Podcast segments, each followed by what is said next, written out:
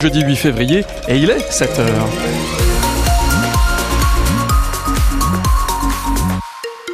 Bonne fête Jacqueline, on va profiter de cette matinée pour voir un petit peu le soleil, nous dit Météo France. Les nuages sont de plus en plus nombreux. Cet après-midi, ciel couvert, surtout du, du Gersolot. Et puis à la mi-journée, un vent d'automne assez fort sur le Lauragais. Météo France nous annonce des rafales à soixante-quinze kilomètres heure. Il fait huit degrés à Toulouse, dix-huit au plus chaud de cette belle journée que vous commencez avec nous. Laissez donc un petit message sur la page Facebook, message météo, ça fait toujours plaisir. Bonjour Sandrine Morin. Bonjour Franz, bonjour à tous. Ils ne veulent absolument pas du choc des savoirs voulu par Gabriel Attal. Oui, les enseignants se posent énormément de questions sur l'avenir de l'éducation nationale en ce moment. Ils dénoncent la réforme qui remet en cause le collège unique avec la mise en place des groupes de niveau pour deux matières, les maths et le français. Ce sera valable pour la sixième et la cinquième. Les élèves seront divisés en trois groupes. Le but, est, évidemment, c'est donner de plus de temps aux ados en difficulté. Une aberration pour les syndicats du secondaire qui estime que cette séparation, dès le début, des bons d'un côté et des mauvais élèves, va enfermer chaque groupe. Inacceptable, dit notamment Nicolas Mousset.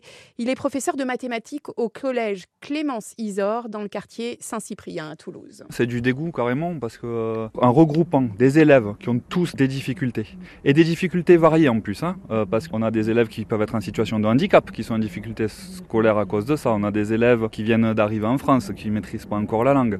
Donc on va concentrés dans ces groupes-là, beaucoup de difficultés, peu de possibilités d'entraide et on se leurre si on pense que ces élèves progresseront mieux en étant concentrés entre élèves en difficulté. On ne va pas faire seulement des groupes de niveau scolaire finalement, mais ça va aussi être des groupes de niveau social. Ce dont on souffre déjà, c'est une forme de séparatisme social entre l'école privée et l'école publique. Des formes de séparatisme social euh, liées à, à l'urbanisation qui fait que voilà, dans certains quartiers, euh, des populations plus défavorisées que d'autres. Et cette ségrégation-là, scolaire et sociale, euh, nous on la combat parce que ça va à l'encontre de toutes les valeurs qui nous ont motivés pour être prof euh, quand on a choisi ce métier. Une manifestation est prévue devant la préfecture de Toulouse à midi aujourd'hui. Et les enseignants qui peinent à avoir un interlocuteur sur ce dossier des classes de niveau, les rumeurs veulent que le, leur ministre Amélie Oudéa Castera change. François Bayrou, le palois, a lui décliné. Je ne pouvais pas accepter d'entrer au gouvernement sans accord profond sur la politique à suivre. Nicolas Belloubet, ancienne rectrice de Toulouse, est pressentie pour le poste. En, en tout cas, vous, si vous avez un avis sur la question, les classes de niveau, bonne ou mauvaise idée, vous appelez France Bleu Occitanie aujourd'hui.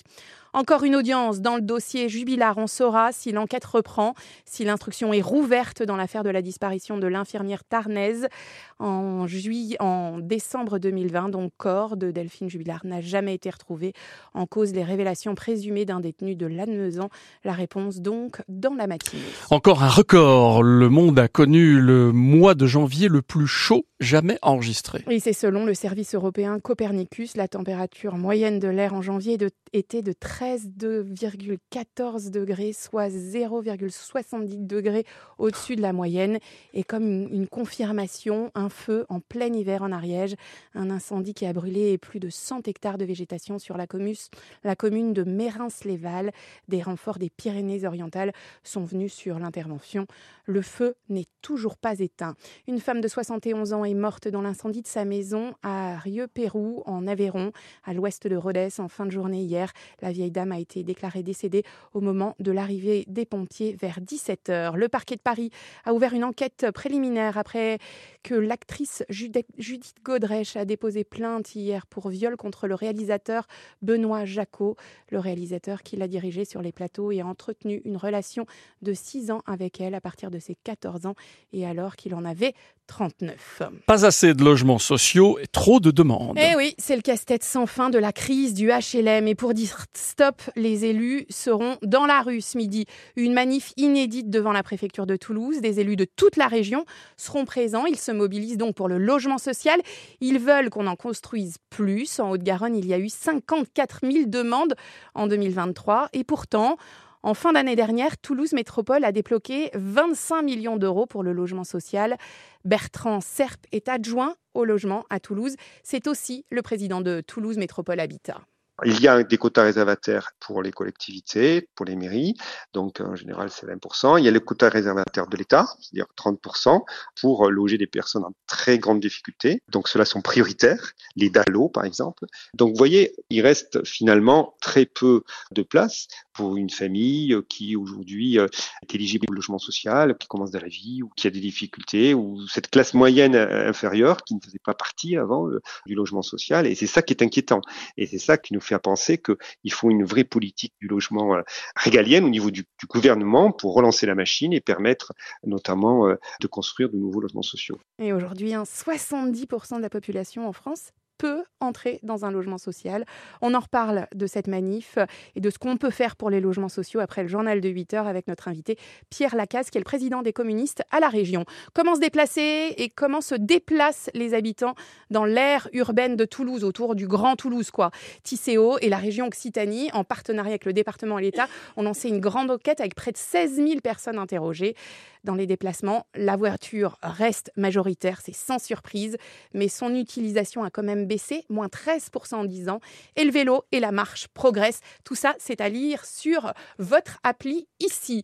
Vous en avez peut-être vu se balader dans notre ciel, dans les Pyrénées notamment. Le C N E S, le Centre national d'études spatiales basé à Toulouse, lâche des ballons depuis soixante ans. Des ballons blancs, transparents, gonflés à l'hélium. Ils se baladent dans la stratosphère, à quarante kilomètres au-dessus de nos têtes. Et évidemment, hein, France, ces ballons ne sont pas là pour faire joli. Non. Ils ont un intérêt scientifique important. Ils portent jusqu'à une Une tonne de matériel, confirme Vincent Dubourg. Il est sous-directeur au C N E S. Les ballons mis en œuvre par le C N E S sont utilisés pour embarquer des instruments principalement scientifiques, voire technologiques. Et en termes de science, euh, c'est, euh, nous avons euh, plusieurs thématiques, notamment par exemple de, pour mesurer des gaz à effet de serre, que sont la vapeur d'eau, le méthane, le dioxyde de carbone. On ne s'en tient pas là, les ballons servent aussi à mesurer les vents et du coup à injecter les données mesurées de vent dans les modèles de météo. Les ballons permettent aussi de faire des mesures d'astronomie, c'est-à-dire de porter des instruments tels des télescopes. Donc à quarante kilomètres d'altitude, où volent nos plus gros ballons, euh, ben un télescope peut voir euh, l'univers pratiquement aussi bien qu'il ne le voit depuis un satellite. Et attention à ce que vous faites, hein. Ces ballons servent aussi à l'espionnage. Pour voir la photo de ces ballons, vous le savez, c'est francebleu point fr. Un petit mot de rugby et de l'ouverture de la dix-neuvième journée de Pro D deux. Agen reçoit Aix-en-Provence à vingt et une heures ce jeudi soir. Demain, vendredi, ce sera à Montauban-Béziers, Colomiers-Dax, mais aussi on va vous faire gagner des places ce soir pour cette Pro D deux dans cent pour cent Pro D deux. C'est entre dix-huit heures et dix-neuf heures. Exactement. On regarde avec vous le ciel comme ces petits ballons. Donc moi, je vois pas de ballon, mais je vois du soleil. Il n'y a pas de ballon, mais il y a un peu de soleil. Ouais, effectivement, hein. On va profiter de cette matinée de jeudi pour voir le soleil. Météo France nous prévient, les nuages seront un petit peu plus nombreux cet après-midi. Et d'ailleurs, cet après-midi, le ciel s'obscurcit. Il sera couvert du Gers au Lot. À la mi-journée, un autant assez fort sur le Lauragais. Des rafales à soixante-quinze kilomètres heure. Il fait huit degrés à Toulouse. C'est mieux qu'hier, où on a eu un à deux degrés en matinée. Et dix-huit au plus chaud de la journée, dix-huit degrés. Et dix-neuf à Saint-Gaudens, c'est même vingt à Lannemezan et dix-huit à Pamiers, dix-sept pour Villefranche ou bien dix-neuf à Montauban. Un petit coucou à la belle équipe du six neuf, nous dit Dominique sur la page Facebook. Bonjour aussi aux auditeurs. Bonjour, Bonjour Dominique. Dominique. dix degrés sur Pibrac ce matin, à l'ouest de Toulouse, alors qu'hier, à Pujaudran, je grattais mon pare-brise. Faut être costaud, nous dit Dominique. Passez un bon jeudi avec un smiley bisou. Mmh, smiley bisou. Pour vous aussi, des bisous sur la route. Oui, ça va. Tu la pousses ta bagnole. Oh, on se fait pas de bisous, qu'est-ce qui se passe? On est euh, plutôt bien. Il euh, n'y a pas de gros ralentissement, si ce n'est peut-être sur cette Nationale cent vingt-quatre où je commence à voir apparaître, si effectivement, à Léguévin, de Léguévin à Colomiers, un petit bouchon de trois kilomètres. Donc mes petits bouchons, si vous êtes dans ce secteur, prenez votre mal en patience. Écoutez France Bleu Occitanie, dites-vous que vous auriez pu prendre peut-être un train ou un car ou un bus, je ne sais pas. Tous les trains Lio partent et arrivent à l'heure. Notez que pour renouveler les escaliers mécaniques de la ligne B du métro, la station des Carmes est fermée jusqu'au douze mars inclus. Et Tisséo a décidé que tous ces escaliers euh, mécaniques allaient être remplacés euh, dans la durée. Donc on, il faut s'attendre à ce qu'une de vos stations que vous utilisez régulièrement soit aussi fermée. C'est comme ça, c'est pour notre bien. Il est sept heures dix. Le six neuf France Bleu Occitanie, Franz Massard. Oui, oui, mais je ne suis pas seul. Par exemple, tout à l'heure, on sera en Ariège, au plateau de Beille. On va s'installer avec notre émission un peu colo. Hein. C'est vrai que c'est un espace